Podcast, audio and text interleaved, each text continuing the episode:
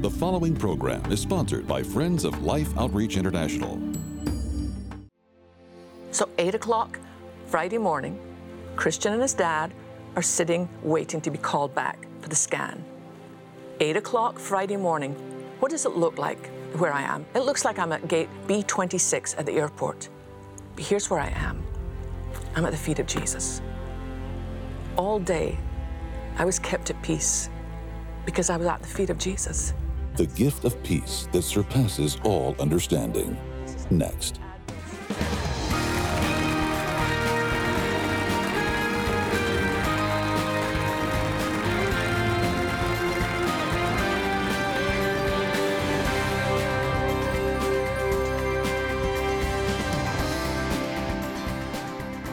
Hi, welcome to Wednesdays in the Word. I'm Sheila Walsh. Thanks for tuning in. And here's what I want us to look at today. I want us to look at what does it mean to have peace in this world? You know, peace is a word that gets bandied around a lot. You know, they have peace talks between nations. And for that kind of peace to work, something's got to shift. Something's got to change. You know, one side either gives in or they, they come to some kind of compromise. And, you know, it became a, just a pop culture world. You know, you've got Ryan Seacrest, peace out. But Jesus talked a lot about peace. In particular, I, I love John's gospel. There's something so, I, I, can't wait when we get to heaven to meet John. There's something so sweet about him. You know, I know he was probably the youngest of the disciples, and he really loved Jesus, and he really got it that Jesus loved him. In fact, the next time you read through John's gospel, watch for this. Every time he mentions himself, he'll say, John, the disciple Jesus loved. I love that. I think it's just darling that he really got it, that Jesus loved him. And even when it comes to um, the resurrection story, and he'll talk about Peter and John ran to the tomb and John got there first. There's just something very disarming about John, um, the apostle John, the disciple. But in his gospel, he gives us such a gift through the Holy Spirit of so much of that final, last conversation that Christ had with his very closest friends. If you haven't read John 14, 15, 16, and 17 recently, or if you've never done it, you know, grab a Bible, read those four chapters because you and I are in it. Not only does Jesus pray for his best friends in the room, he then prays for you and I. He said, You know, Father, for those that are going to believe that are coming up a bit later, and he prays for us. It'd be good for you to look at what Jesus prayed for. It's pretty amazing. But he talks a lot about peace. Um, I'm just going to highlight a couple of verses. This is John 14, 27, and this is what Jesus says about peace here. I'm leaving you with a gift peace of mind and heart. And the peace I give is a gift the world cannot give. So don't be troubled or afraid. Interesting. I'm leaving you with a gift. In many ways, this is really the last will and testament of Christ. His friends didn't know it, but he knew that when he walked up that hill to Calvary, he was not coming back. That was always a one way ticket for a condemned man. So even though they don't realize what Christ is gifting them with is this peace of mind and heart. And the peace I give is a gift the world cannot give. What that must mean is if peace in this world among people, somebody has to change or the circumstances have to change, what Christ is saying, no, I'm not talking about that kind of peace. Peace I can give you is something the world has no clue about. He goes on in John 16 to say this I've told you these things so that you won't abandon your faith. Interesting. Because some of the things that Christ is telling them here are really devastating. He goes on to say, you know, some of you are going to, you're, you're all going to leave me. And he said, there's a time coming when people are going to come after you and destroy you, and they're going to think they're doing it for God. So interesting, he would say, I've told you these things so that you won't abandon your faith. But here's how um, John 16 ends. He said, this is Jesus talking to his disciples and to you and I I've told you all of this, the good and the bad, so that you may have peace in me. Here on earth, you will have many trials and sorrows, but take heart because I've overcome the world. So that made me ask a lot of questions. Do you know that it's okay to question God? You know, when I was a young girl, my faith, I always felt like I shouldn't really question God because let's just go with the basics. He's God and I'm not. But I've realized that I think the depth that we're willing to wrestle with our faith, to question God, indicates the depth of our intimacy with Him. One of the things I love most about being a mom is that my son will tell me the truth. Every year, we have a thing where I'll say to him, Christian, what can I do differently this year? What would matter to you? And sometimes when he was younger, it was as simple as, you know, would you just every Tuesday night, would you shoot hoops with me? And I'm like, yeah, sure. But I'll also ask him, Christian, is there anything I do that you wish I would change that's uncomfortable for you? And I remember his answer one time. He said, Yeah, mom, there is. You know, he said, Dad can be a little hard on me sometimes because he's a perfectionist. And if he's saying something, you interrupt and you get involved. And honestly, mom, it makes it worse. Dad and I love each other. We can work it out on our own. I thought that was great. Intimacy allows for honesty. And so if you're struggling in your faith, you're allowed to be honest about that. But it made me dig really deep because I thought, Lord, I, I want to know what does that kind of peace look like? And the conclusion that I've come to is, is this. This sounds like a bumper sticker, but I actually really believe it. Peace is not the absence of trouble, it's the presence of Christ. See, Jesus said, in this world, yeah, you will not, there's a slight possibility that one or two of you, no, in this world, you will have trouble. Take heart, because I've overcome the world. So I wanted to know, Lord, what does that look like? So I went to the shortest gospel in the Bible, and that's Mark's gospel. There's something very exciting about Mark's gospel. If you read it just in one, it's like you start in one pace and the tempo picks up and picks up and picks up, and you realize you're on the way to the cross. But before we get to that, there's two stories that are back to back that show us whether the storm is outside your life or inside your life. When Christ speaks peace, both have to obey. The first one is found at the end of Mark chapter 4. And you might remember, it's a story where I'll just read a couple verses. This is Mark 4 35. As evening came, Jesus said to his disciples, Let's cross to the other side of the lake. So they took Jesus in the boat and started out, leaving the crowds behind. But soon a fierce storm came up. High waves were breaking into the boat, and it began to fill with water. Jesus was sleeping at the back of the boat with his head on a cushion. The disciples woke him up shouting, Teacher, don't you care that we're going to drown? When Jesus woke up, he rebuked the wind and he said to the waves, Silence, be still. The wind stopped and there was a great calm. Then he asked them, Why are you afraid? Do you still have no faith? You know, it's interesting. If you look at the first verse I read there, it said, Jesus said to his disciples, Let's cross to the other side of the lake. He didn't say, let's go halfway across and drown. You know, Christ, when He gives you your word, He's going to get you all the way across. Christ said that He's committed to completing the work He began in us. He doesn't ab- abandon us halfway through the journey. But here's what I found interesting. The word that Jesus uses here in the Greek, where he says, silence, be still, we find it right at the beginning of Mark's gospel. And it's a man who's possessed by an evil spirit. And Jesus says to him, this is Mark 1:25, silence, be quiet. You know what I think is fascinating that, that those two words are the same? Something was about to happen when that boat hit the shore, and the enemy didn't want it. Because on the other side of the shore, there was a man who had been tormented for all of his life. We call him the Gadarene demoniac. That's usually how he's referred to, a demon possessed man. Now, the interesting thing is, Jesus had never been to that part of the Sea of Galilee before. No Jew would ever go there. It was a burial ground for a start. It was very unclean. They kept pigs there, which is an unclean animal to a Jew. But there was one man who cried out. Scripture says that, and I'll just read you a little of his story, probably one of the most desperate figures that we'll ever meet in Scripture. Here's how we read the story in Mark chapter 5. So they arrived at the other side of the lake. When Jesus climbed out of the boat, a man possessed by an evil spirit came out from a cemetery to meet him. This man lived among the burial caves and could no longer be restrained, even with a chain.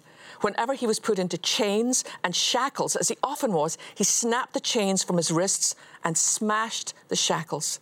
No one was strong enough to subdue him. Day and night, he wandered among the burial caves and in the hills, howling and cutting himself with sharp stones. I wonder if you've ever found yourself in a place like that. Oh, not maybe as desperate looking on the outside.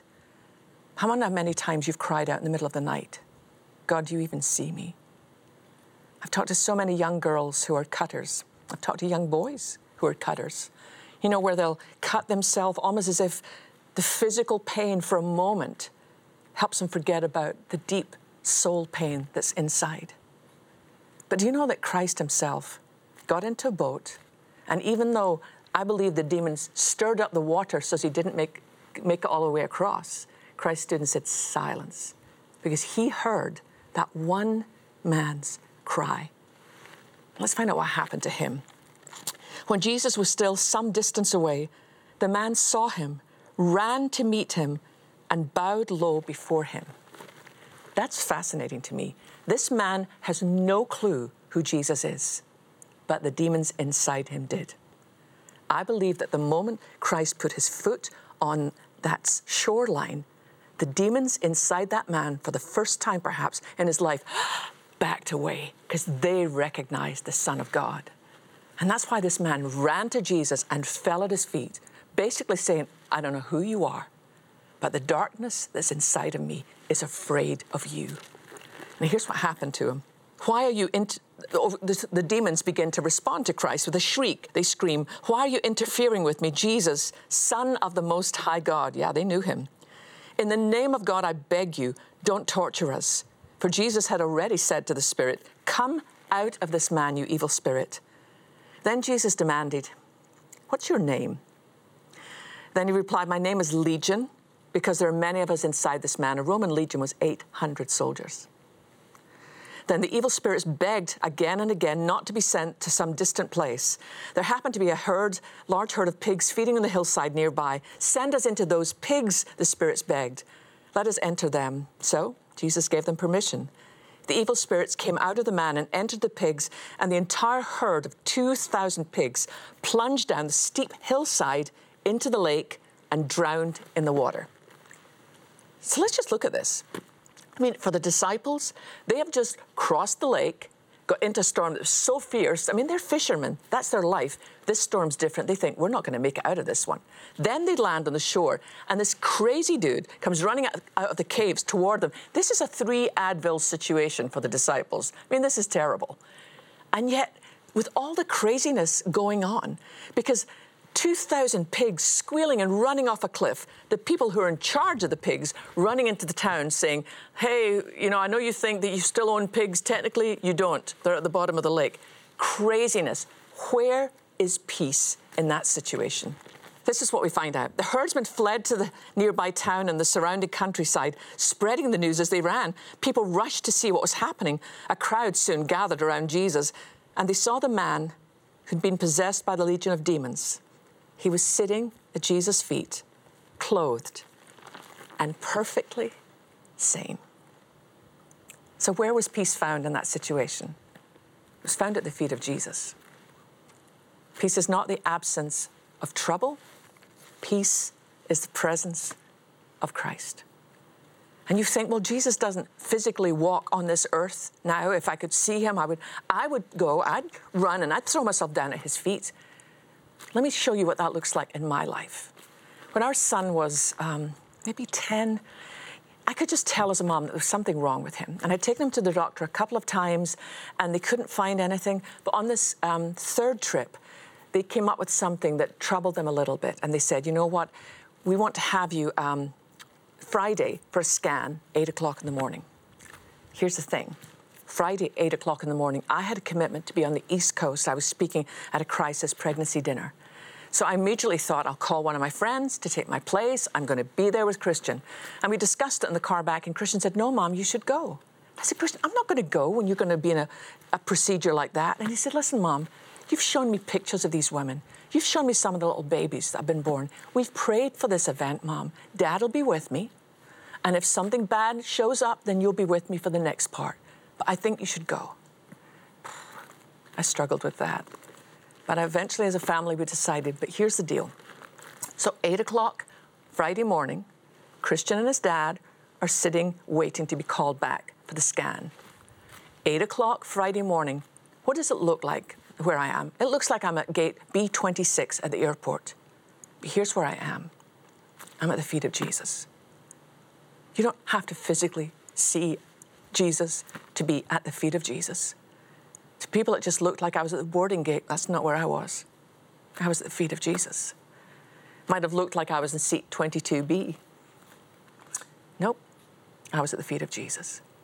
Made my way to the banquet that night, and I'm sitting at the table, and they're about to introduce me, and suddenly I get a text from Barry and Christian saying, We got the results back. So I said to the girl who was about to introduce me, Can you just stretch a little bit. I need to go and make a quick call. So I ran outside and I text and, and I get Christian on the phone. And I said, How did it go, babe? And he said, Mom, it was so cool. I saw all my organs. It was amazing. And I said, Yeah, but could you get to the other part? And discovered it was something very minor, something very fixable. But here's the truth a couple of things. All day, I was kept at peace because I was at the feet of Jesus. See, the thing is, He loves us more than we could ever begin to love each other.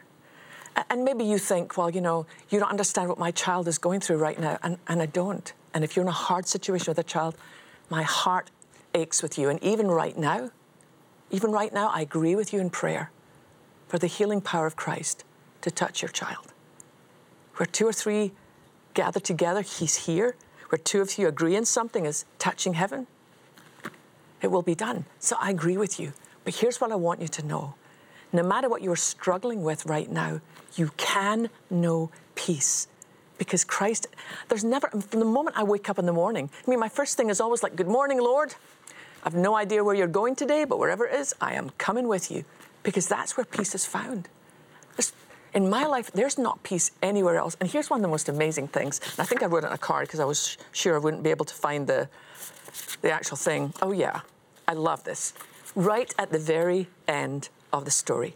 You know, in John's gospel, you know, he talks about the fact that, um, that Jesus gave them all these little peace messages all the way through that final talk because he knew where he was headed. They didn't. And he was saying, I've told you these things. I've told you it's going to happen, so you won't abandon your faith. But here's the most amazing thing. After the crucifixion, when all the disciples split and ran, apart from John, and then came that resurrection morning, but you remember slightly further on when Christ appears to the disciples, what were his first words to them? Peace. Be still. Here I am. Trouble was still going on outside for the disciples. They were still being hunted down, but Christ was there. So, what I want you to know, to understand, to grasp hold of, is whether you're in financial trouble right now, whether you have relational trouble right now, whatever is going on, Christ has promised a peace that's not like the world gives. He's promised us that peace is not the absence of trouble, it's His presence. And here at Life, we've discovered that when we find a place where there is some trouble, we want to bring some peace and some life in Jesus' name. Watch this.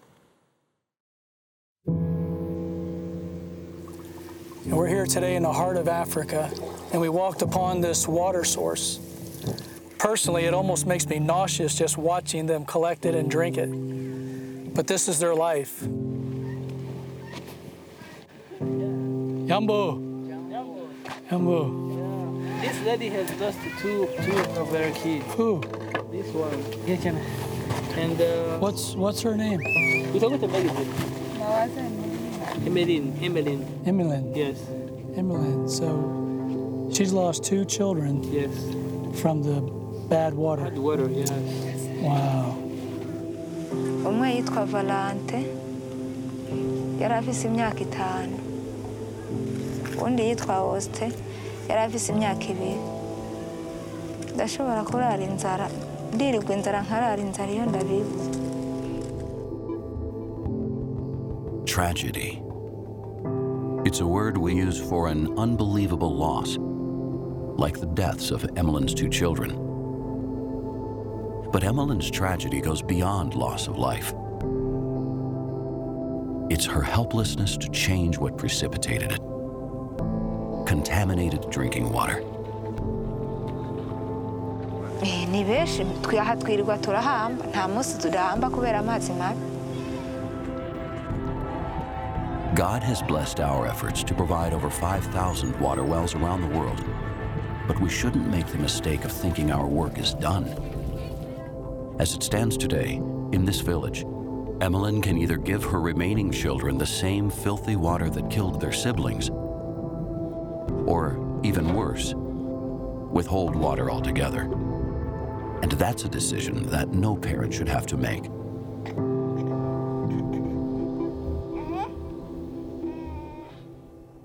Gosh, can you imagine as a mom being left with that kind of choice? Can you imagine living in a village where there's not a day goes by that a child isn't buried because of the impact of drinking the kind of water that is just absolutely filthy? You know, we've been with Ralph on trips like that, and we've seen what it's like. It's unbelievable. Even just to, to pick it up and look at it, there's so much dirt in the water that we see with our eyes. But it's what we don't see with our eyes that's causing so much trouble. And these moms, I've, I've, I sat with a mom who said, I, I just can't even sleep anymore. I can't even sleep because I wonder what tomorrow will bring for my children. But we have seen the difference. I love that we call it water for life because it literally is that. When we put a well in a village like the one that you just saw, it provides water for a whole village for their lifetime. These wells that we put in, you know, they'll last for like 70 years. So it's an incredible investment. Our goal is 188 wells in 188 villages. We can do this. You and I together, we can do this. $48 will provide water, clean water for 10 people. But one new thing I wanted to tell you about. I saw on my last trip that some of the villages are actually hard to get to. We're finding ways, but it's hard to get through some of this terrain to actually be able to, to drill.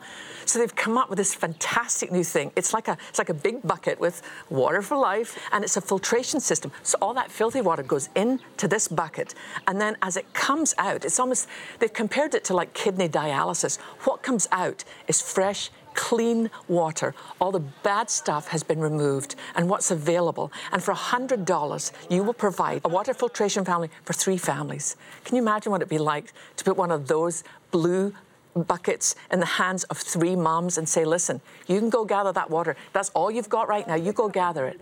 But you bring it home and you pour it through this system, and you will be able to give your children clean, fresh water. Oh, please join with us. I want us to exceed this goal this year. We can all do something. Maybe you can't do a lot, but you could do something. So please call that number on your screen or go online, lifetoday.org. If you're sending in a check, would you maybe just even give us a call and say, hey, this is what's on the way, so that we can begin to plan and let these people know and let our partners know, hey, great news. Water is coming, wells are coming, filtration systems are coming. But bring hope to these moms who find it hard to go to sleep, wondering what tomorrow will bring for their little ones. Together, we can do this. Perhaps you'd like to do it as a family. You know, for $4,800, you can drill one of those 188 wells. Wouldn't that be a great gift to give this year? Thank you so much.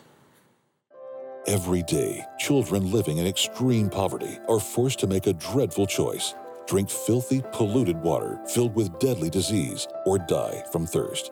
No child should ever be faced with this decision. Our teams have recently identified 188 remote villages in southern Africa where children are suffering from contaminated, disease ridden water. The situation is desperate. They need clean, disease free water immediately. With your gift today, you can help drill fresh water wells in remote villages across seven African nations. Your gift of $24 will provide clean water for five people. A gift of $48 will provide for 10. $72 provides for 15 people, and $144 will help provide fresh, disease free water for 30 people for a lifetime. With your gift, we'll send you Sheila Walsh's devotional, Five Minutes with Jesus, a fresh infusion of joy to help you experience a deeper connection with God. Please consider an additional gift of $100 to help provide three families with water filtration kits in emergency areas where our rigs cannot reach, and you may request our No Greater Name canvas print. Finally, please consider a gift of $1,200 to help provide water for 250 people or a gift of $4,800 to help sponsor a complete well. And you may request our beautiful new hand painted Determined Eagle bronze sculpture. Please call, write, or make your gift online today.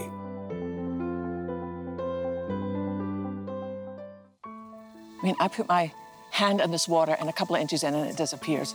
This water is, ugh, gosh, it's absolutely filthy. That's why there's such, I mean, this is not something that we can wait for another week, another month. This, this is all they have today. This is all this mom and these two girls and all these villagers and hundreds of villages around Africa are like. They need clean water. And one well, one water well, will last their whole lifetime and it will change their life. So many of these children die because of waterborne diseases. I mean, you just have to look at it. I mean, honestly, I wouldn't let my dogs drink out of this. This is horrible but we can make a difference. Would you go to your phone right now and just do whatever you can? Can you imagine if you couldn't, if this was all you had to give to your children? I can't imagine that. So go to your phone, call that number on your screen, go online, give the best gift, just whatever you have. If you've got a lot, give a lot. If you've got a little, give what you can. But whatever you give will bring water for life for these families. Thank you so much. I mean, I cannot tell you how we, the staff here at Life, how grateful we are. We can't do this alone, and you can't do it alone. But when we partner together, we can literally change the world and give fresh, clean water. And for any gift you send in, I'll be happy to send you my new book, Five Minutes with Jesus, a fresh infusion of joy. For a gift of 1200 or if you wanted to drill a well, we'll send you this beautiful, determined eagle based on Isaiah 40, 31. Whatever you can do, thank you so much for helping us. And I look forward to seeing you on the next Wednesdays in the Word. And remember, if you need some help, we're always here for you at Life. God bless you.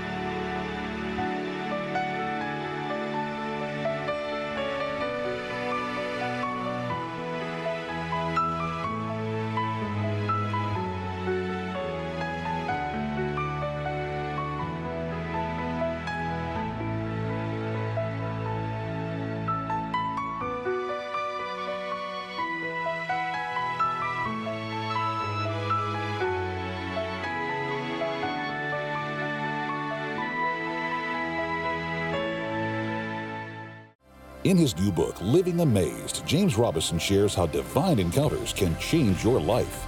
Living Amazed. Available now at online and retail bookstores. You'll go back and write it in on the list so that you can check it off. Because the joy of the day is that, oh, come on now. Tomorrow. Life Today is made possible by the supporters of Life Outreach International. Your gift will be used exclusively for the exempt purposes of life. The ministry features specific outreaches as examples of the programs it supports and conducts. Gifts are considered to be without restriction as to use unless explicitly stipulated by the donor. The ministry is a member of the ECFA.